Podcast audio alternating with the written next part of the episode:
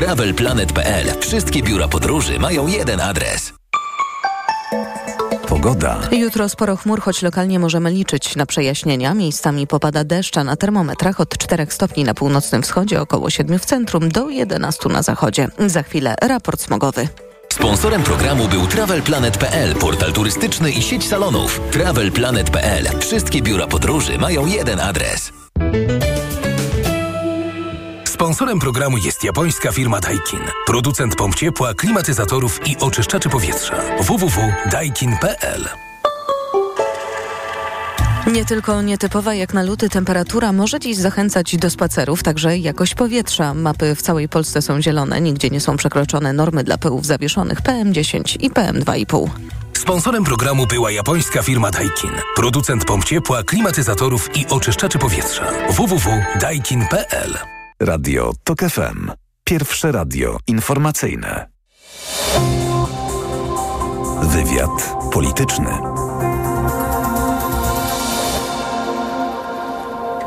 Karolina Lewicka, dzień dobry, witam Państwa i zapraszam na wywiad polityczny. Mój Państwa pierwszy gość to posłanka Nowoczesnej, Barbara Dolniak, Klub Koalicji Obywatelskiej. Pani posłanko, dzień dobry. Dzień dobry Pani, dzień dobry Państwu. Dziś szef resortu sprawiedliwości był w Brukseli i przedstawił plan przyjęcia kilku ustaw, które mają pomóc Polsce, mm, by wyjść z procedury artykułu 7 Traktatu o Unii. Pamiętamy, ta procedura została przez Unię Europejską uruchomiona w 2017 roku w reakcji na łamanie praworządności przez rząd najpierw Beaty Szydła, a potem oczywiście Mateusza Morawieckiego. I chciałabym z panią posłanką prześledzić te propozycje, które Adam Bodnar przedstawił w Brukseli i które zostały mm, pozytywnie przyjęte. Mówiła o tym m.in. wiceszefowa Komisji Europejskiej Vera Jurowa. Na pierwszy ogień e, KRS, zresztą dziś projekt e, ustawy w tej sprawie stanął na rządzie. Dlaczego nie Trybunał Konstytucyjny? Myślę, że mm, Krajowa Rada Sądownictwa jest jednym z najważniejszych organów w państwie, bo stoi na straży niezawisłości sędziowskiej, niezależności sądów. Poza tym mm, mamy nadzieję, że e, przynajmniej w tym y, kształcie ustawa zostanie przegłosowana w Sejmie i przede wszystkim podpisana przez prezydenta. Ona nie obejmuje całości kwestii dotyczącej Krajowej Rady Sądownictwa i podjętych przez nią decyzji. Chodzi tutaj o, y, chociażby dalszy los y, neosędziów, którzy przeszli procedurę przed y, mm, tą Radą. Natomiast bardzo ważnym elementem tejże, tego projektu ma, mają być wybory do Krajowej Rady Sądownictwa. One Czyli ponowne, na nowo ukształtowanie składu Krajowej Rady Sądownictwa, tego składu sędziowskiego. E, idealnie pani redaktor e, to określiła. Rzeczywiście chodzi o ukształtowanie składu Krajowej Rady Sądownictwa w części dotyczącej e, sędziów. Mhm. A ta dwuetapowość zajęcia się KRS-em, jak rozumiem, jest związana z figurą prezydenta, tak? Skoro ta całościowa reforma później, czyli kwestia chociażby neosędziów, to dlatego, że Andrzej Duda nie zgadza się na podważenie powołań neosędziów, których od 2018 roku powoływał na wniosek NeoKRS. To wiemy, bo prezydent ogłasza to publicznie przy każdej okazji. Niestety martwi mnie y, również drugi aspekt, y, który łączy się z mm, projektem, mm, który ma się pojawić w najbliższym czasie y, w Sejmie, dotyczącym właśnie ukształtowania nowego składu Krajowej Rady Sądownictwa, jeżeli chodzi o tę część sędziowską, ponieważ prezydent już niejako mówi y, głośno o tym, że on się nie zgadza na skrócenie, że ta kadencja ma trwać do 2026 roku. Tyle tylko, że pan prezydent zapomniał albo nie chce pamiętać, że przecież podpisał ustawę z 8 y, grudnia, ale dobrze pamiętam, 2017 roku, którą to ustawą skrócono kadencję mm, poprzedniej Krajowej Rady Sądownictwa i sędziowie, którzy zostali do niej wcześniej wybrani, mieli mocą ustawy skróconą kadencję. Skoro prezydent podpisał wówczas tamtą ustawę, no to pytanie jest, co powoduje, że dzisiaj zapowiada, że się nie zgadza z takim y, rozwiązaniem w sytuacji, kiedy w tym projekcie proponujemy wybory bezpośrednie i tajne, które miałaby przeprowadzić Państwowa Komisja wyborcza, czyli organ niezależny, y, który mm, ogłosiłby datę wyborów, a potem te wybory mm, na członków Krajowej Rady Sądownictwa, jeżeli chodzi o sędziów. No ale pani poseł, my chyba się mm, doskonale orientujemy, dlaczego Andrzej Duda teraz nie zgadza się na zakończenie wcześniejsze mm, tychże kadencji, bo jest współtwórcą i żyrantem zmian w wymiarze sprawiedliwości wprowadzanych tak. w ciągu ostatnich ośmiu lat. Pamiętacie Państwo, że Pan Prezydent zakwestionował dwie pierwsze uchwalone ustawy o Krajowej Radzie Sądownictwa i y, Sądzie Najwyższym. No nie dlatego, że one były niekonstytucyjne, tylko dlatego, że dawały mu zbyt mało uprawnień w stosunku do wymiaru sprawiedliwości. Y, następnie... I w porównaniu ze Zbigniewem Ziobrą, ministrem właśnie sprawiedliwości. Tak, właśnie tak. I następne projekty dotyczące właśnie Sądu Najwyższego i Krajowej Rady Sądownictwa czasami nawet nie wiem, czy nie bardziej niekonstytucyjne, trafiły z kancelarii prezydenta do Sejmu, znowu zostały uchwalone, a prezydent je podpisał. I nie negował faktu, że kadencja dotycząca e, sędziów Krajowej Radzie Sądownictwa została skrócona. Ja wiem, że pan prezydent wywodzi się z określonego środowiska politycznego, tylko Krajowa Rada Sądownictwa jest jednym z najważniejszych organów w państwie, które, jak powiedziałam na początku, ma czuwać na, nad y, niezawisłością sędziowską, czyli tym elementem wymiaru sprawiedliwości, który powoduje, że ludzie y, mają zaufanie y, do y, sądów, a sędziowie mogą orzekać, nie podlegając żadnym naciskom. W związku z tym pan prezydent powinien wznieść się y, ponad podziały i podpisać, y, jeżeli taka ustawa zostanie uchwalona, która ma zapewnić mm, bardzo ważną rzecz. To nie chodzi tylko, chociaż to bardzo ważne, o przywracanie praworządności, w sumie najważniejsze w dzisiejszych czasach e, w Polsce, bo od tego wszystko się zaczyna, ale także zamknięcie tego procesu mm, stosowania wobec nas artykułu 7 i wreszcie pozyskania pieniędzy z KPO jak codziennie patrzymy wokół nas, ile rzeczy powstało dzięki mm, dofinansowaniu z Unii Europejskiej, przecież sami wszyscy wiemy w swoim otoczeniu, ile takich miejsc, ile takich y, rozwiązań zostało wprowadzone. No to jest jasna sprawa, czekamy wszyscy na te unijne pieniądze. To pomyślmy sobie, ile moglibyśmy zrobić Mogliśmy rzeczy, je wydawać już od kilku lat. nie było.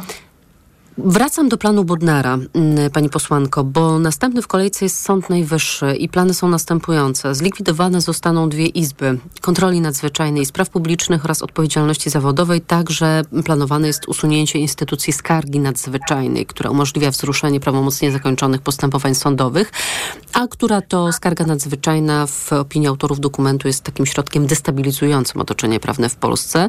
I to miałoby się wydarzyć w kwietniu, w maju maju, czerwcu, lipcu. Tak przynajmniej ten proces legislacyjny jest rozpisany. No i pytanie, jak tutaj zareaguje pan prezydent, e, który też czuje się dość e, mocno związany z Sądem Najwyższym i jego pierwszą prezes? ta ustawa o KRS, o której rozmawialiśmy przed chwilą, już pokaże pewne nastawienie pana prezydenta, ale nie zmieni to postaci rzeczy, że chcemy pokazać społeczeństwu, a także Unii Europejskiej, której jesteśmy częścią, że jesteśmy gotowi, mimo że może ze strony państwa, e, pana prezydenta być sprzeciw, na wprowadzanie ustaw, które wprowadzą normalność. To mm, Mówi pani to inne... samo, co mówił dzisiaj Adam Bodnar, że trzeba to zrobić, my musimy pokazać dyspozycję, na co zrobi pan prezydent, no to możemy prosić, ale na to zbytnio wpływu nie mamy. Niestety nie mamy. Mam nadzieję, że pan prezydent przez ten czas y, no, oceni właściwie sytuację, natomiast my nie możemy sobie pozwolić na czekanie, aż odbędą się nowe wybory, bo to jest po prostu strata czasu. czasu. Społeczeństwo y, musi wiedzieć, musi widzieć, że my chcemy zmian, my chcemy zmian pozytywnych, takich zmian, gdzie polityka i politycy nie będą mieli wpływu na to, co się dzieje. No ale jeżeli nie będzie podpisu pana prezydenta, no to trzeba będzie czekać na zakończenie tej kadencji. Mam wrażenie, że w przypadku Trybunału Konstytucyjnego na razie w ogóle ta uchwała zapowiadana już od kilku tygodni nie jest w stanie się pojawić w porządku obrad e, parlamentu. Chyba także w tym tygodniu nie jest spodziewana. No to ja widzę, że ten termin realizacji Trybunału Konstytucyjnego to jest e, druga połowa 2025, prawda? Ja mam nadzieję, że tak nie będzie. Chociaż czasami jak przyglądam się rzeczywistości, to chyba znika we mnie ta y, nadzieja. Niemniej jednak y, uchwała, ona się odnosi do mm, przedstawienia pewnego stanu faktycznego, który mamy. Jakby jest potwierdzeniem tego, jaka jest rzeczywistość. A tak naprawdę to y, ustawa, którą y, uchwalimy, mam nadzieję, y, w nieodległej przyszłości, pozwoli nam dokonać zmian w zakresie zarówno Trybunału Konstytucyjnego, jak i mm, Sądu Najwyższego. No bo patrząc na kwestię uchwały Trybunału Konstytucyjnego, nawet jeżeli wskażemy w niej o y, sędziach dublerach, powiemy w niej o sędziach dublerach, to niestety zawsze jest ryzyko y, prezydenta, że on nie przyjmie znowu ślubowania y, od tych prawidłowo wybranych y, osób i gdzieś koło nam się y, zamyka. Ale prezydent też musi pamiętać o tym, że ponosi odpowiedzialność wobec społeczeństwa za swoje zachowanie. My proponujemy, bo w tej chwili niejako znany jest obraz y, ustawy o Krajowej Radzie Sądownictwa, uchwała o TK czy projekt ustawy, to jeszcze jakiś tam okres czasu pokazuje, że nie chcemy, by na wybór sędziów wpływali politycy tej czy innej opcji. W związku z tym sędziów do Krajowej Rady Sądownictwa nie będzie już teraz wybierać Sejm jak dotychczas, a Państwowa Komisja Wyborcza. Więc jest to otwarcie. Jak dotychczas, czyli od 2018 roku, bo wcześniej było oczywiście inaczej. A jeszcze zapytam o ten Trybunał Konstytucyjny, pani posłanko. Czy zdaniem pani... Wybór był, wybór był inny. My ciągle odnosimy do porównanie do czasu rządów... Yy, Prawa i Sprawiedliwości.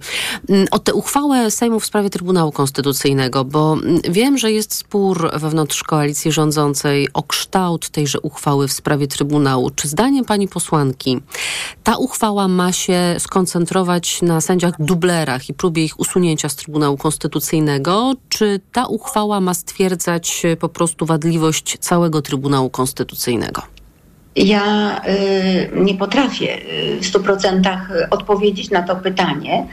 Y, myślę, że raczej odnosić się będzie do kwestii sędziów dublerów, ewentualnie może odnosić się do sędziów, którzy zostali wybrani z naruszeniem ustawy co do wieku, ale nie chciałabym tutaj wygłaszać wypowiedzi, która mogłaby zostać uznana za jakiś komunikat, co będzie treścią tej uchwały, bo ja nad treścią tej uchwały nie pracuję. Natomiast uważam, ja pytam że panią o powinna opinię. się, y, powinna się jak najszybciej ta uchwała znaleźć w obiegu publicznym, czyli obywatele powinni o niej usłyszeć, dlatego że oczekują zmian, oczekują potwierdzenia tego przez Sejm, co mówimy już od dłuższego czasu.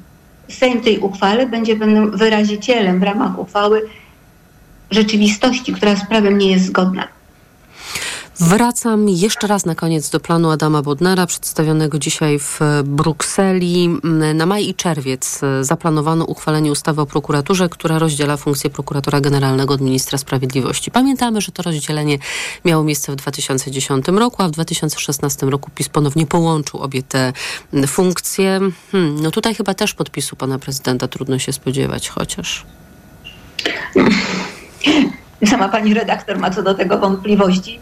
Natomiast od zawsze mówimy, że trzeba rozdzielić funkcję prokuratora generalnego od ministra sprawiedliwości, bo prokuratura musi być niezależna od polityki. Proszę zobaczyć, co wydarzyło się złego w prokuraturze przez te 8 lat. Jak prokurator generalny przy uwzględnieniu swoich ludzi, niestety, no brzmi to niewiarygodnie, ale taka jest rzeczywistość, zarządzał prokuraturą. Jak uchwalono przepisy, które na takie zarządzanie ręczne pozwalały w zasadzie każdy prokurator nadrzędny, a tym ostatnim jest prokurator generalny, mógł wydać decyzję prokuratorowi prowadzącemu y, postępowanie. No, nie do pomyślenia. Oczywiście y, prokuratura nie ma takiej niezależności, niezawisłości jak w przypadku sądów, ale nie możemy pozbawiać prokuratorów no, pewne, y, pewnego zakresu samodzielności w postępowaniu, przy prowadzeniu prowadzonego na, mm, przez prokuratora śledztwa. W każdym bądź razie na pewno w tę prokuraturę nie mogą wkraczać y, politycy. Bo jak się będą czuli obywatele, którzy będą się obawiać, tak, znam polityka, to może się, nie, y, to może się uda, jak nie znam, to, mhm. to co? To grozi mi sąd? No, przykład chociażby takiej ustawy uchwalonej gdzie wprowadzono przepis pozwalający prokuratorowi na wycofanie sprawy z sądu, mimo że tam gospodarzem jest już sędzia. I ten wniosek prokuratora wiązał, wiąże sąd. Jakiej sprawy dotyczył chociażby taki wniosek? Pana Obajtka, gdzie wycofano sprawę, a potem już nie trafiła ta sprawa co do jego osoby do sądu i została przez prokuraturę, o ile dobrze pamiętam, w Krakowie umorzona. Takich sytuacji nie chcemy.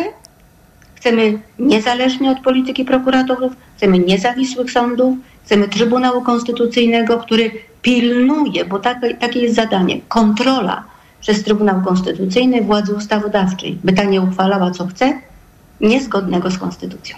Barbara Dolniak była moim Państwa gościem, posłanka Nowoczesnej, Klub Koalicji Obywatelskiej. Pani posłanko, bardzo dziękuję za rozmowę. Ja również dziękuję, pozdrawiam Państwa. Państwa zapraszam na informacje. Wywiad polityczny.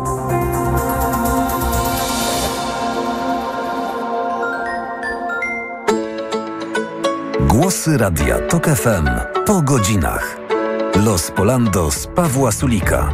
Słuchaj dziś po godzinie 22.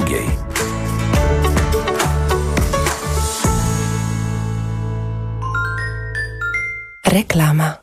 Barbara, widziałaś nowe mega okazje w Media Expert? Widziałam, Marian, i są te produkty, na które polujemy. No to dajesz, Barbara, dajesz. Mega okazje w Media Expert. Na przykład lekki laptop Asus Intel Core i5 do pracy i nauki. Najniższa cena z ostatnich 30 dni przed obniżką 2499 zł 99 groszy. Teraz za jedyne 2199 z kodem rabatowym taniej o 300 zł.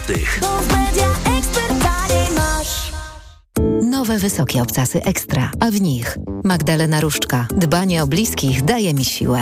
Temat numeru. Dlaczego odkładamy rzeczy na później? Nowe wysokie obcasy ekstra z prezentem. Kremem do rąk Mi Marion. Już w sprzedaży. Proszę, pane okulary. Warto też kupić suplement diety Maxiluten D3. Maxiluten D3? Tak, ma wysoką dawkę luteiny oraz składniki wspierające wzrok, cynk i wyciąg z róży stulistnej, a dodatkowo również wysoką dawkę witaminy D3. Maxiluten D3. Aflofarm. Tyle się teraz słyszy o wszawicy. Codziennie sprawdzam głowę Ali. Boję się, że znowu złapię wszy. Mieliśmy to samo, ale teraz u naszych dzieci stosujemy profilaktycznie Sora Protect. Sora Protect? Tak, Sora Protect to aerozol, który ma właściwości powlekające oraz olejki zapachowe, dzięki czemu odstrasza wszy i gnidy. Sora Protect zapobiega zarażeniu i ogranicza rozprzestrzenianie się wszawicy. Wystarczy codziennie spryskać włosy i to tyle. To jest wyrób medyczny. Używaj go zgodnie z instrukcją używania lub etykietą. Aflofarm. Jestem aktorem w swojej pracy, często używam masek, ale sąd to nie jest miejsce na grę aktorską. Oskarżony powinien mieć prawo obrony, sędzia powinien być bezstronny, a kara powinna być sprawiedliwa. Wszystko powinno być prawdziwe. Fundacja Batorego dba o wolne sądy bez masek teatralnych i gry. Wspieraj z nami demokrację i równe prawa w Polsce. Przekaż 1,5% podatku Fundacji Batorego. Grzegorz Damięcki. Numer KRS znajdziesz na stronie www.1%batory.org.pl Reklama. Radio TOK FM. Pierwsze radio informacyjne. Informacje TOK FM. Minęła 17.20. Anna Draganek-Weiss. Zapraszam. Prezydium Sejmu ma jeszcze dziś zdecydować w sprawie nałożenia kar na siedmioro posłów PiSu, którzy znieważyli funkcjonariuszy Straży Marszałkowskiej, chcąc wprowadzić do parlamentu Mariusza Kamińskiego i Macieja Wąsika. Wśród posłów są m.in. Antoni Macierewicz czy Małgorzata Gosiewska. Szymon Hołownia ma wnioskować o najsurowszą z przewidzianych w regulaminie Sejmu karę, czyli pozbawienie diety poselskiej na trzy miesiące. Były wojewoda Małopolski Łukasz Kmita został kandydatem PiSu na prezydenta Krakowa. W ostatnich tygodniach pojawiały się głosy, że partia zrezygnuje z wystawienia kandydata w tym mieście. Kandydaturę 39-latka poprzeć miał jednak prezes PiSu Jarosław Kaczyński, o czym więcej już teraz Paulina Nawrocka. PiS wyjątkowo długo zwlekało z przedstawieniem kandydata. Początkowo typowano Małgorzatę Wasserman, która walczyła o prezydenturę w poprzednich latach, ale miała odmówić startu w wyborach. Ostatecznie stanęła na byłym wojewodzie. Każda decyzja musi być przemyślana, szczególnie naszego środowiska. Byliśmy na etapie analiz tak także e, badań sondażowych, kto będzie najlepszym kandydatem. Ostatecznie pan prezes Jarosław e, Kaczyński zatwierdził tą rekomendację zarządu wojewódzkiego. Mówi Łukasz Kmita i zapowiada m.in. bezpłatną komunikację miejską w centrum i budowę metra. Ja uważam, że ta inwestycja miastu jest potrzebna, jest niezbędna, ale bez rządowego wsparcia nie będzie mogła być ona realizowana. W Krakowie rozegra się interesująca walka, bo z wyścigu o prezydenturę zrezygnował Jacek Majchrowski, rządzący miastem od ponad 21 lat. Paulina Nawrocka, TOK FM. Słuchasz informacji TOK FM. Izraelska armia wszczyna dochodzenie w sprawie błędów, które umożliwiły atak Hamasu i innych palestyńskich ugrupowań na Izrael w październiku ubiegłego roku. Będzie to dochodzenie wewnętrzne obejmujące wyłącznie struktury wojskowe. Śledztwo ma objąć instytucje, które nie przewidziały zagrożeń lub zignorowały sygnały o przygotowaniach Hamasu. W Niemczech od rana trwa strajk ostrzegawczy pracowników obsługi naziemnej na największych lotniskach. Skutki strajku, który zakończy się dziś w nocy, odczuje nawet ponad 100 tysięcy pasażerów. Na jutro planowane są kolejne rozmowy dotyczące podwyżek. Kolejne informacje w TOK FM o 17.40, a za chwilę prognoza pogody.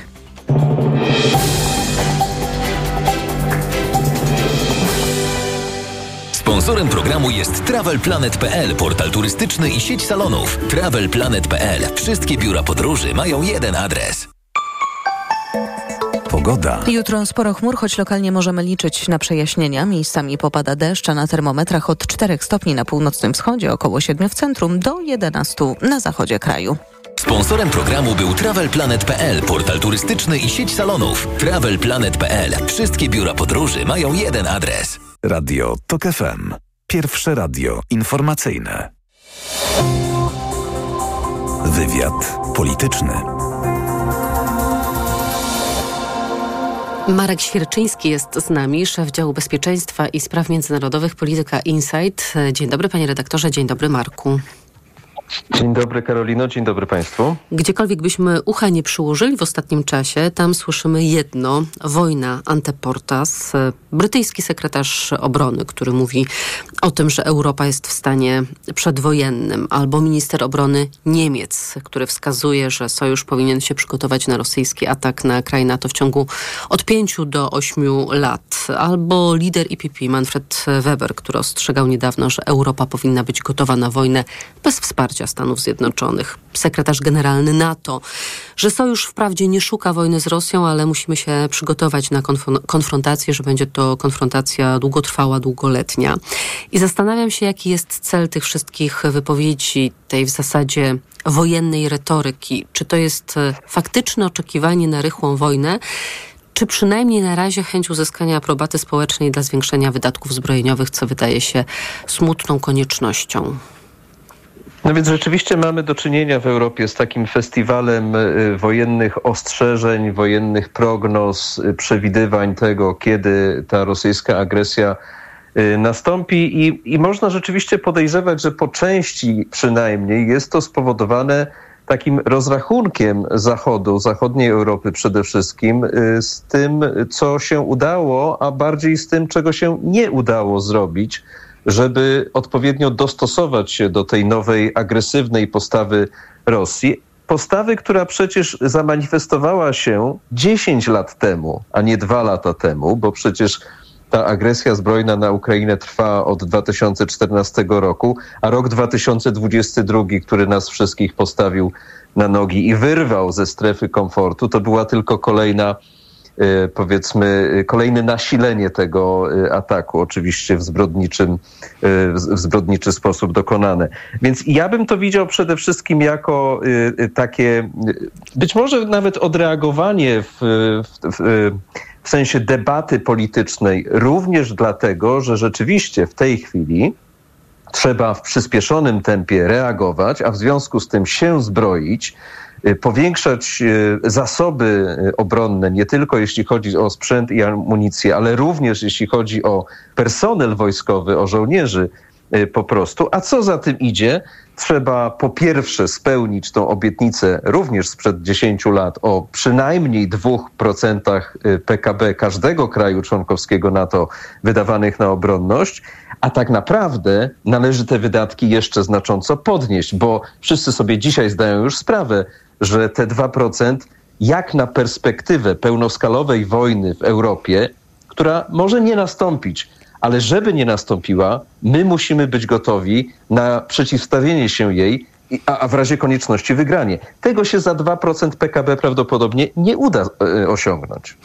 A czy jest teraz też takie myślenie wśród elit politycznych i wojskowych, że albo zintensyfikujemy naszą pomoc dla Ukrainy, bo ostatnio Ukraina rzeczywiście nie ma czym strzelać i nie pozwolimy Ukrainie przegrać, a Rosji wygrać tej wojny, bo jeżeli to się nie wydarzy według takiego planu i Rosja tę wojnę wygra, no to wtedy my będziemy musieli znacząco zwiększyć nasz potencjał odstraszania i obrony. I to będzie kosztować dużo więcej niż teraz ta pomoc doraźna dla Kijowa. No więc właśnie to jest y, jakby druga y, dyskusja, y, która toczy się równocześnie z tą pierwszą o, o zwiększaniu jakby potencjału do samoobrony.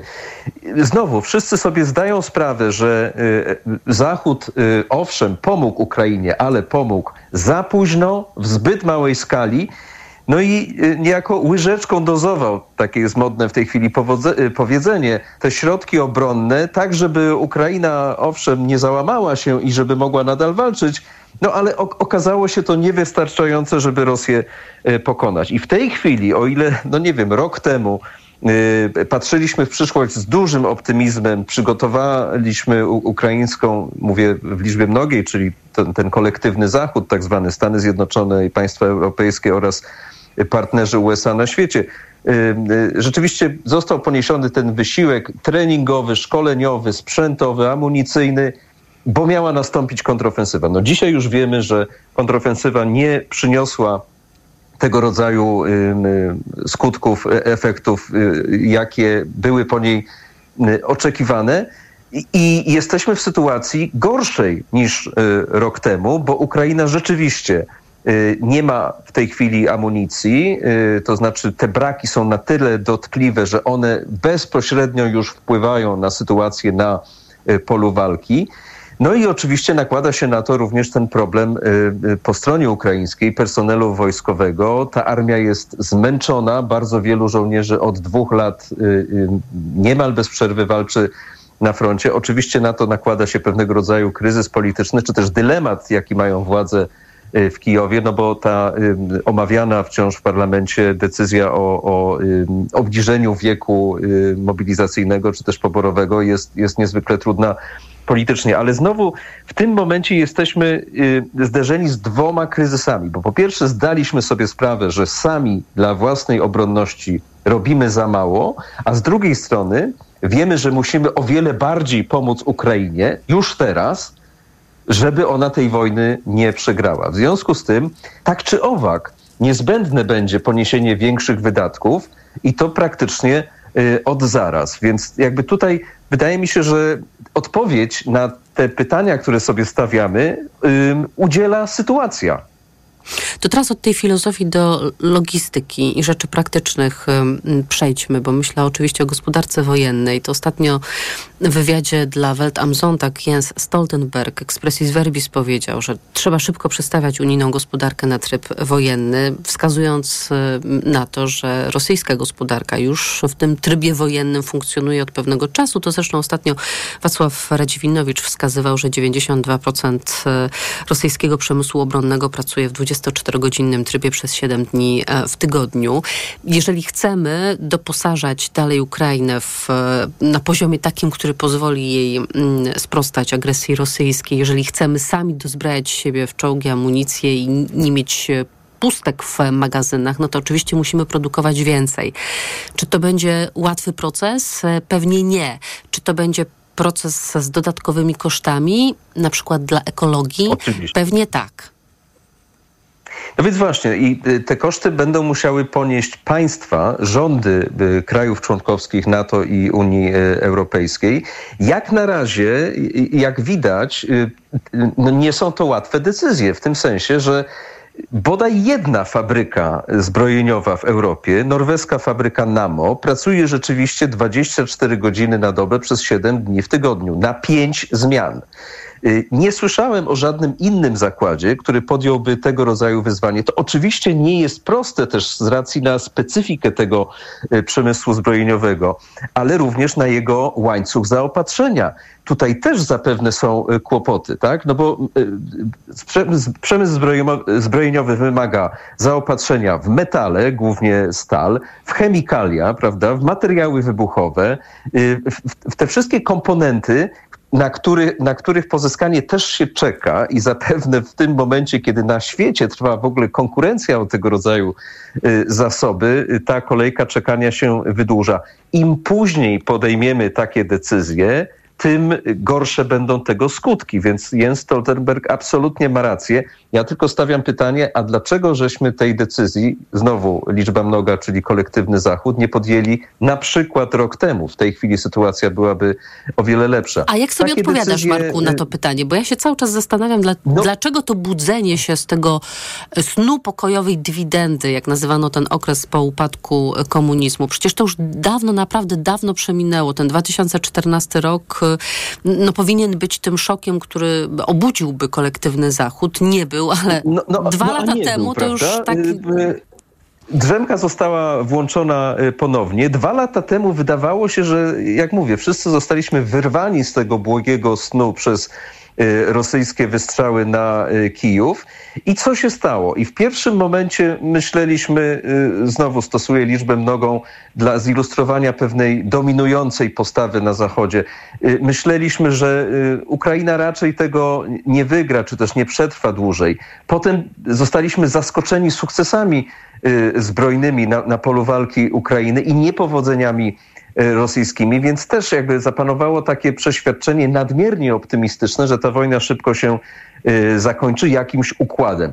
No i jesteśmy po y, dwóch latach, kiedy już widać, że ta wojna będzie długa, że choć obie strony, żadna ze stron nie wydaje się mieć w tej chwili takiego potencjału, żeby ją y, y, zakończyć na polu bitwy na swoich warunkach, to obie strony mają wystarczający potencjał, żeby tę wojnę jeszcze bardzo długo ciągnąć, a po naszej stronie niestety są te opóźnienia i zaniedbania, zarówno jeśli chodzi o dostawy y, dla Ukrainy, spóźnione decyzje o, o z, z, powiększeniu bazy produkcyjnej na potrzeby zbrojeniowe i y, y, y, wielki znak zapytania, y, gdzie kierować te zasoby, które w końcu z tych fabryk y, zaczynają wychodzić. Czy priorytet mają mieć y, dostawy na Ukrainę właśnie po to, żeby Ukraina walczyła nadal, żebyśmy my nie musieli, czy może jednak priorytetem powinno być zaopatrzenie też bardzo y, wypłyconych, uszczuplonych zasobów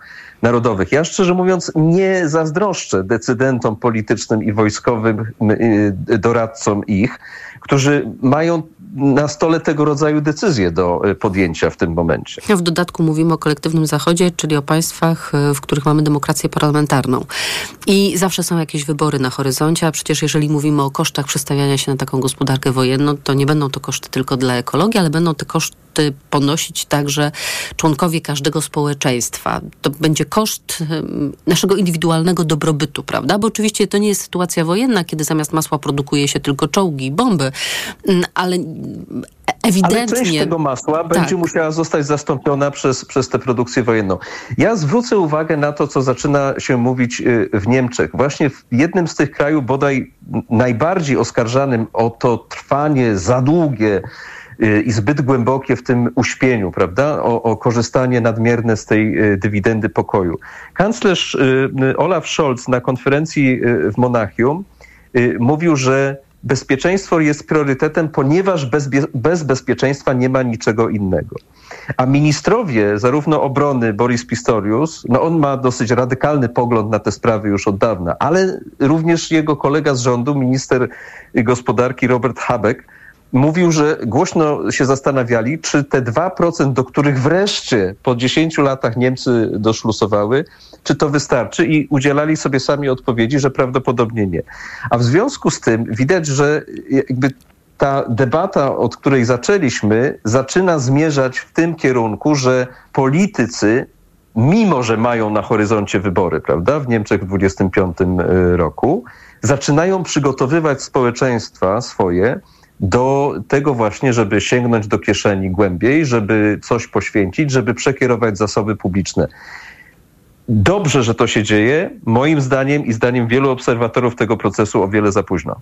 Marek Świerczyński był z nami, szef działu bezpieczeństwa i spraw międzynarodowych Polityka Insight. Marku, bardzo Ci dziękuję za rozmowę.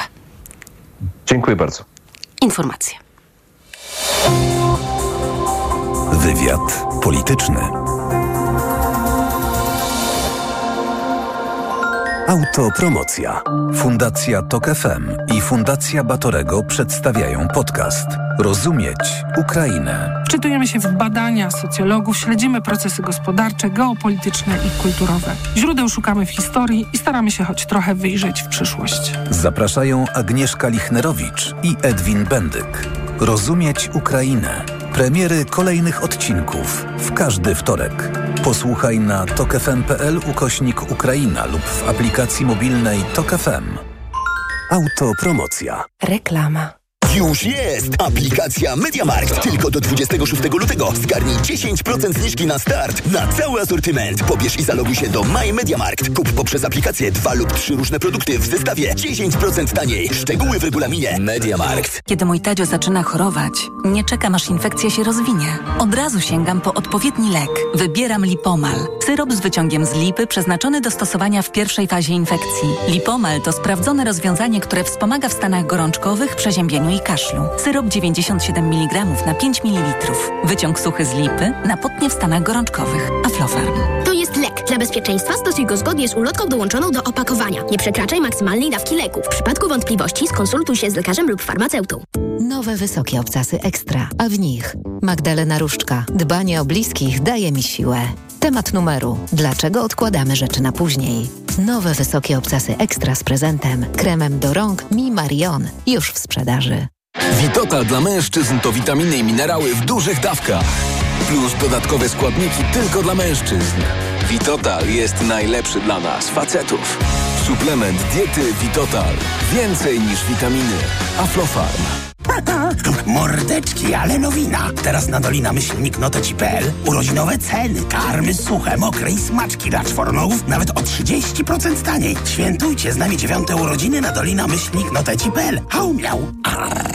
Kochanie, kupiłaś patyczki do uszu? Nie, polecono mi coś innego. Spray do czyszczenia uszu Acustone. Zawiera aż trzy naturalne oleje, dzięki czemu Acustone szybko rozpuszcza i pomaga usunąć zalegającą woskowinę. Słusznie, od razu słyszę poprawy. Acustone to najlepszy sposób na czyszczenie uszu. Acustone. Słuszny wybór. To jest wyrób medyczny. Używaj go zgodnie z instrukcją używania lub etykietą. Acustone rozpuszcza zalegającą woskowinę, przeciwdziała powstawaniu korków woskowinowych lub zaleganiu wody w przewodzie słuchowym. Aflofarm. Kierowco, jedź prosto do celu z nawigacją Garmin Drive Smart, która dostosuje trasę do sytuacji w czasie rzeczywistym. Poinformuje o korkach, punktach kontroli i fotoradarach. Wizualizacja budynków w 3D ułatwi orientację w terenie. Prowadź bezpiecznie z wygodną funkcją sterowania głosowego i siedmiocalowym bezramkowym wyświetlaczem. Kup w Media Expert nawigację Garmin Drive Smart 65 w super cenie za 550 zł. Szerokości. Od światowych rynków. Po Twój portfel. Raport gospodarczy. Mówimy o pieniądzach. Twoich pieniądzach. Słuchaj od wtorku do piątku po 14.40. Sponsorem programu jest dostawca systemu do oceny wiarygodności płatniczej kontrahentów Big Infomonitor www.big.pl. Co teraz dawać dzieciom na odporność? Rutina C, a Junior Plus. Syrop dla dzieci wzbogacony o czarny bez i cynk. To naprawdę bogaty skład. Witamina C i cynk wspomagają układ odpornościowy, a czarny bez wspiera układ oddechowy. Suplement diety Rutina C Junior Plus. Odporność na potęgę. Aflofarm. Reklama. Radio TOK FM. Pierwsze radio informacyjne. Informacje TOK FM. Minęła 17.40. Anna Draganek-Weiss, zapraszam. Komisja Europejska pozytywnie przyjęła plan przedstawiony w Brukseli przez polskiego ministra sprawiedliwości Adama Bodnara. Chodzi o zestaw reform, które mają zakończyć procedurę z artykułu 7 unijnego traktatu. Wiceszefowa Komisji Europejskiej Vera Jourowa poinformowała, że plan, który ma odbudować praworządność w Polsce jest realistyczny i że może być krokiem, który doprowadzi do zakończenia procedury wobec Polski. Dziś komisja potwierdziła także, że w piątek do Warszawy przyleci szefowa Komisji Europejskiej Ursula von der Leyen. Prywatni ochroniarze Jarosława Kaczyńskiego z początkiem kwietnia stracą uprawnienia do wchodzenia w kuluary Sejmu, poinformował o tym marszałek Szymon Hołownia. Takie uprawnienia przyznały im poprzednie władze Izby. Ochroniarze prezesa PiSu będą mogli poruszać się po Sejmie na takich samych zasadach jak współpracownicy klubów. Te osoby, jeżeli potrzebuje tego pan Kaczyński, jako jego współpracownicy mogą przebywać na terenie Sejmu, natomiast z końcem marca utracą możliwość wchodzenia tam, gdzie osoby nie będące posłami wchodzić nie powinny, a więc w kuluary, czy wchodzić wejściem głównym, które ma swoją przecież w tym Sejmie specyficzną rolę. Ochroniarze Jarosława Kaczyńskiego nie wnoszą broni do Sejmu. Słuchasz informacji TOK FM. A na ich koniec jeszcze sport. Iga Świątek wygrała pierwszego seta w meczu w Sloan Stevens w drugiej rundzie turnieju w Dubaju. Trwa druga partia tego spotkania. Świątek prowadzi 3 do 2. Pogoda. Jutro sporo chmur, choć lokalnie możemy liczyć na przejaśnienia. Miejscami popada deszcz, a na termometrach od 4 stopni na północnym wschodzie, około 7 w centrum, do 11 na zachodzie kraju. Radio TOK FM. Pierwsze radio informacyjne. Wywiad polityczny. Mecenas Przemysław Rosati jest z nami, prezes Naczelnej Rady Adwokackiej i członek Trybunału Stanu. Panie prezesie, dzień dobry. Dzień dobry. Zwrócił się pan w ubiegłym tygodniu do premiera i do ministra Bodnara z pytaniem, czy Pegasus był wykorzystywany w sposób nielegalny do podsłuchiwania adwokatów wykonujących w sposób czynny swój zawód. Wiemy, że na pewno był podsłuchiwany Roman Giertych. Jego telefon był hakowany za pomocą Pegasusa co najmniej 18 razy w 2019 roku. Nadeszła już ta odpowiedź od premiera albo ministra Bodnara? Nie. Odpowiedź jeszcze nie nadeszła, ale mam nadzieję, że w tym wypadku nadejdzie, dlatego że sprawa jest niestety i bulwersująca, a dziś dowiadujemy się, że być może jest kolejna odsłona, a mianowicie e, taka wewnętrzna jednostka e, w służbie więziennej. E, I mam nadzieję, że to nie są prawdziwe informacje, że kiedykolwiek ktokolwiek w Polsce wpadł na pomysł, żeby podsłuchiwać polskich adwokatów, dlatego że podsłuchiwanie adwokatów to jest podsłuchiwanie obywateli. No, obywatele byli Pegasusem podsłuchiwani, z tego co wiemy. Niektórzy bez żadnych podstaw, bo nie postawiono żadnych zarzutów, nie byli podejrzani w żadnym śledztwie. Mówiąc o Pegasusie, myślę, że moglibyśmy mówić bardzo długo. Głównym problemem jest w ogóle sposób, w jaki ukształtowało, no, ukształtowano procedurę zezwalającą na legalne stosowanie podsłuchów, bo musimy oddzielić Wtedy, dwie rzeczy. kiedy sąd ma decydować, tak? tak? A nie za bardzo Tylko wie, ta o czym procedura decyduje. jest oczywiście, tak jak pani to ujęła, procedurą, która nie pozwala na zorientowanie się, o czym sąd e, decyduje. I to jest zadanie na dziś, na tu i teraz. Dlatego, że nie sztuką jest przeprowadzić komisję do spraw Pegasusa, ale sztuką będzie tak zabezpieczyć obywateli, żeby rzeczywiście stosowanie kontroli operacyjnej następowało w sposób absolutnie świadomy po stronie polskich sędziów. E, nie ulega wątpliwości, że każde państwo musi mieć możliwość stosowania kontroli operacyjnej ale to musi być absolutnie legalne, musi być na podstawie prawa i w granicach prawa. I stąd złożony przez Naczelną Radę Adwokacką do parlamentu, do rządu projekt ustawy zakazującej wykorzystywania dowodów pozyskiwanych przeciwko obywatelom w sposób nielegalny, ale powiedzmy, że do 2016 roku takie prawo obowiązywało. To znaczy, jak rozumiem, państwo nie mogło złamać prawa po to, żeby coś obywatelom udowodnić. Dokładnie tak i myślę, że nie ulega żadnej wątpliwości, że to jest bardzo prosta, logiczna konstrukcja. Nie może być tak, że... Nie można bezprawiem walczyć z bezprawiem. Dokładnie tak. Nie możemy absolutnie godzić się na to, że w sposób nielegalny przeprowadzane są czynności, po czym one są legalizowane w cudzysłowie. Post factum. Post factum. Yy, obecnie dziś Nie wiem, czy Państwo macie tego świadomość, ale najczęściej dzieje się to postanowieniem prokuratora. Jeżeli chodzi o ustrój prokuratury w obecnym kształcie normatywnym, nie możemy powiedzieć, że jest to instytucja, która na każdym etapie swojego działania pozostaje instytucją niezależną. To jest myślę oddzielny temat, ale nie mający, mający istotne znaczenie także dla tej problematyki. Natomiast rzeczywiście uważamy, że musimy wrócić do tego bardzo rozsądnego kompromisu, wyważającego interesy państwa, które ma prawo mieć narzędzia do zwalczania groźnej przestępczości, ale też tego kompromisu, który obejmował interes obywatela, czyli interes rozumiany w ten sposób, że absolutnie państwo nie może złamać prawa wtedy, kiedy chce podsłuchiwać obywatela. Podsłuchuje wtedy, upraszczając już, kiedy ma uzasadnione podejrzenie popełnienia przestępstwa, a nie wtedy, kiedy chce. Nie można legalizować nielegalnych czynności, czyli innymi słowy, obywatel nie może odpowiadać na podstawie prawa wtedy, kiedy złamano prawo po to, żeby ten obywatel odpowiadał. Mhm. A czy w ogóle w takim środowisku e, prawnym, o jakim tam pan teraz mówi, tym idealnym, do którego dążymy, byłoby możliwe używanie Pegasusa? Pegasus i słusznie wiele osób na to zwraca uwagę. W zasadzie można powiedzieć, że my już to teraz wiemy, czujemy, jesteśmy sobie w stanie wyobrazić, jak on mógł działać. To jest tak naprawdę totalnie. totalnie. To jest totalna cyberbroń, pozwalająca nie tyle podsłuchiwać, co ingerować nie tylko znaczy, brać wszystko, co jest, ale też zmieniać, dokładnie tak, i kasować, implementować, implementować, zmieniać, modyfikować przejmując de facto kontrolę nad urządzeniem, które jest w naszym posiadaniu. Y, jest to rozwiązanie, które dziś nie mieści się w naszym krajowym porządku prawnym.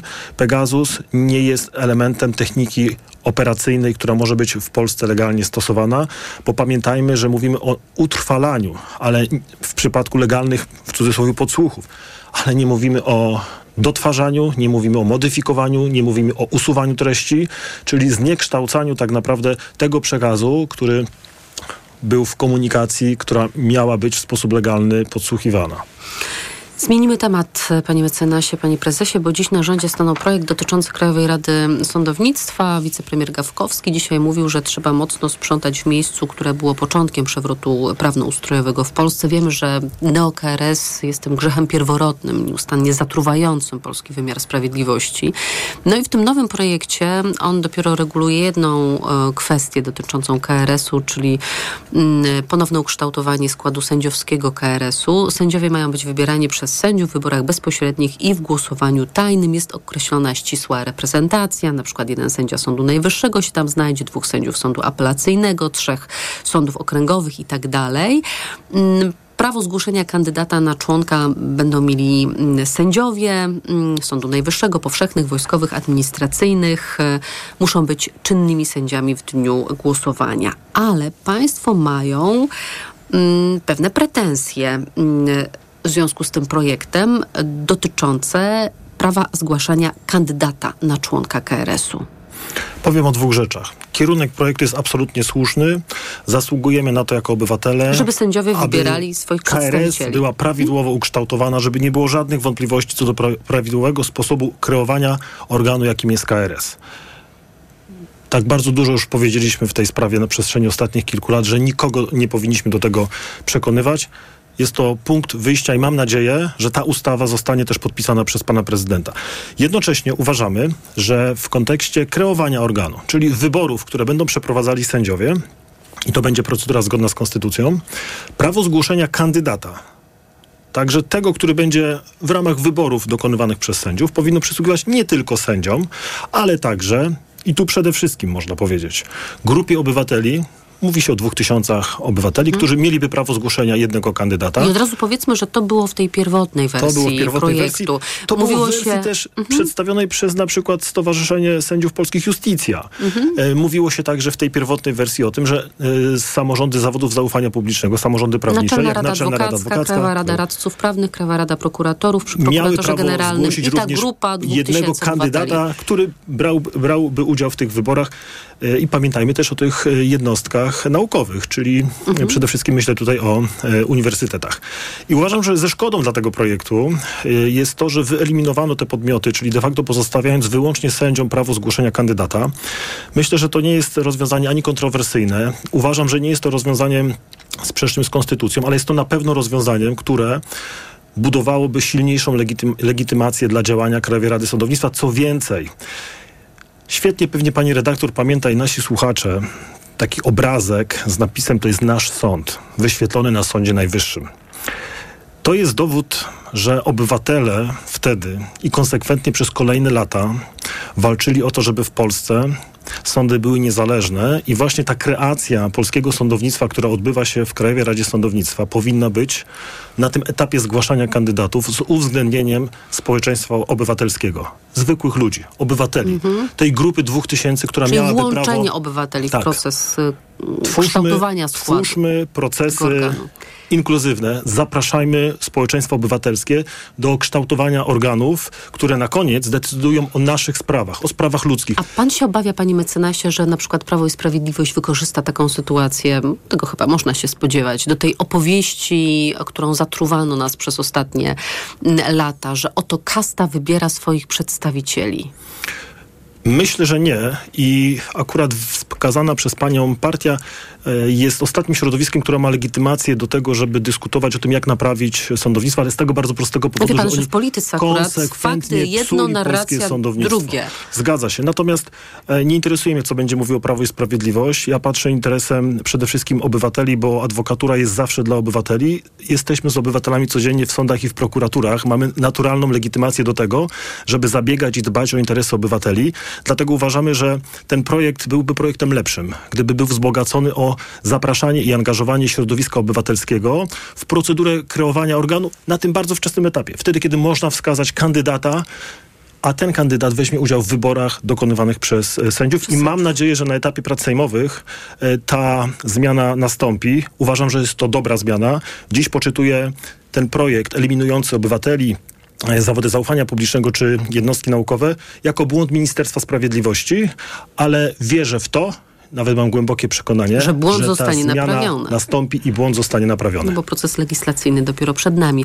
O jeszcze jeden element z tego projektu chciałabym pana zapytać, bo mm, ci neosędziowie, czyli powołani w drodze konkursu przez obecną KRS, te, którą mam od 2018 roku, znaczy już była potem zmiana w 2022, jeżeli dobrze pamiętam, e, oni nie będą mogli kandydować w wyborach wedle tego projektu, ale przewidziano pewną furtkę dla tych, którzy awansowali wprawdzie przy udziale obecnej KRS, ale wrócili do poprzedniego sądu na poprzedni niższy, niższe stanowisko za swoją zgodą, bo już takie incydenty mają miejsce.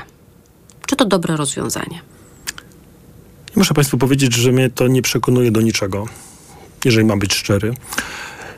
Każdy jest dorosły, jeżeli bierze udział w określonej procedurze i każdy ma świadomość, jakie są zagrożenia i jakie mogą być konsekwencje Określonego wyboru. określonego wyboru, wspierania określonej procedury, czasami Czyli pan by w furteczkę zatrzasnął. Absolutnie tak. Czasami korzystania na określonej procedurze. Doceniam te akty, e, które dziś e, są zgłaszane i zmierzają do tego, żeby wracać na poprzednio zajmowane stanowisko, ale osobiście uważam i tak jak patrzę na to z perspektywy czysto adwokackiej, trzeba było po prostu w tej procedurze nie brać udziału. Ja przypomnę, Naczelna Rada Adwokacka apelowała do adwokatów, nie bierzcie udziału w tej procedurze. To jest procedura nielegalna, a my nie wspieramy działań nielegalnych. To jeszcze jedna rzecz e, na koniec, bo mamy konkurs na prokuratora krajowego, mamy pięcioro kandydatów, e, mamy zespół pod e, przewodnictwem wiceminister Eichhardt. No i byli Państwo zaproszeni do tego zespołu, ale się Państwo nie zdecydowali. Tak, przedstawiciela Naczelnej Rady Adwokackiej nie będzie w tym zespole. Bo? Dlatego, że wybór prokuratora krajowego dziś w tym porządku normatywnym, który nas otacza, jest wyborem dokonywanym, pamiętajmy o tym, na wniosek ministra sprawiedliwości, który jest Unią Personalną połączony z prokuratorem generalnym. Dokonuje tego premier po opinii prezydenta. Jest to decyzja w istocie rzeczy polityczna, dokonywana przez czynnik polityczny. Adwokatura nie bierze udziału w tego rodzaju procesach. Adwokatura jest niezależna i apolityczna, dlatego nie zdecydowaliśmy się na wzięcie udziału w e, tym procesie zmierzającym do wykreowania kandydata. Z drugiej strony też aktualny stan prawny nie pozwala adwokaturze na wzięcie udziału e, w takiej procedurze, dlatego że nie mieści się to zarówno w celach, jak i w kompetencjach Naczelnej Rady Adwokackiej, a jednocześnie ustawa Prawo o prokuraturze nie przewiduje udziału przedstawiciela Naczelnej Rady Adwokackiej we wskazywaniu kandydata na prokuratora e, krajowego, a to, co wymaga podkreślenia w tej sprawie, adwokatura jest niezależna, adwokatura nie bierze udziału w tego rodzaju czynnościach czy w tego rodzaju procesach, które łączą się z silnym czynnikiem politycznym, a w tej sprawie, z uwagi na takie brzmienie przepisów prawa o prokuraturze, mamy właśnie do czynienia, jeżeli chodzi o wybór prokuratora krajowego. A nie jest pan zaskoczony, panie prezesie, że to wszystko, o czym pan mówi, to nie było wiadome resortowi sprawiedliwości, wtedy, kiedy was zapraszał do tego zespołu? Wszyscy jesteśmy prawnikami, jeżeli chodzi o wymiar sprawiedliwości. Myślę tutaj o panu ministrze, o ministerstwie szerzej. Bo ja, przepraszam, rozumiem, że zaproszenie przedstawiciela Naczelnej Rady Adwokackiej do tego zespołu to był błąd po prostu. Mówi pani o błędzie ministra. Mhm. To był błąd, dlatego że zgodnie z przepisami, o których mówię, nie ma przestrzeni dziś na państwo... przedstawiciela Naczelnej Rady. Ale o jednej ważnej rzeczy chcę powiedzieć. Adwokatura stoi na stanowisku, że prowadzenie dziś konkursu na prokuratora krajowego jest w istocie bezprzedmiotowe, bo przypominam, że jednym z bardzo istotnych postulatów, który był zgłaszany w kampanii wyborczej, było rozdzielenie funkcji prokuratora generalnego i ministra sprawiedliwości. I my przypominamy panu ministrowi w piśmie, które do pana ministra skierowałem, o tym, że Najlepszym rozwiązaniem w istocie byłoby przeprowadzenie dziś ustawy zmierzającej do tego, żeby rozdzielić funkcję prokuratora generalnego i ministra sprawiedliwości. Więc ten konkurs jest też bezprzedmiotowy, dlatego że adwokatura mm. oczekuje dziś, że zostanie przeprowadzony rozdział funkcji ministra sprawiedliwości i prokuratora generalnego. To ja już informuję pana mecenasa, że dzisiaj Adam Bodnar zawiózł ten swój plan do Brukseli. Dotyczący rozmaitych ustaw, które będą wchodzić w życie i ustawa o prokuraturze, która rozdziela funkcję prokuratora generalnego od ministra sprawiedliwości jest w kalendarzu zaplanowana na maj i czerwiec. Bardzo mnie to cieszy. Mam nadzieję, że szybciej y, uchwali polski parlament, a następnie prezydent podpisze ustawę, która rozdzieli funkcję prokuratora e, generalnego od ministra sprawiedliwości, niż zakończy się procedura kreowania nowego prokuratora krajowego, bo dziś nam nie jest potrzebny nowy prokurator krajowy. Dziś jest potrzebne rozdzielenie funkcji, które, przypomnę, jest zawsze w interesie obywateli, niezależności prokuratury i uczciwości procesów, które toczą się przed polskimi sądami. Im mniej polityki w sądach, tym lepiej dla wszystkich. Dla sądów, dla obywateli i dla polityków. Mecenas Przemysław Rosati, prezes Naczelnej Rady Adwokackiej i członek Trybunału Stanu. Dziękuję za rozmowę. Dziękuję. Program wydawał Tomasz Krzemiński, realizował Adam Szura i za chwilę Adam Ozga zaprosi Państwa na TOK 360. Ja życzę Państwu dobrego wieczoru. Do usłyszenia. Wywiad polityczny.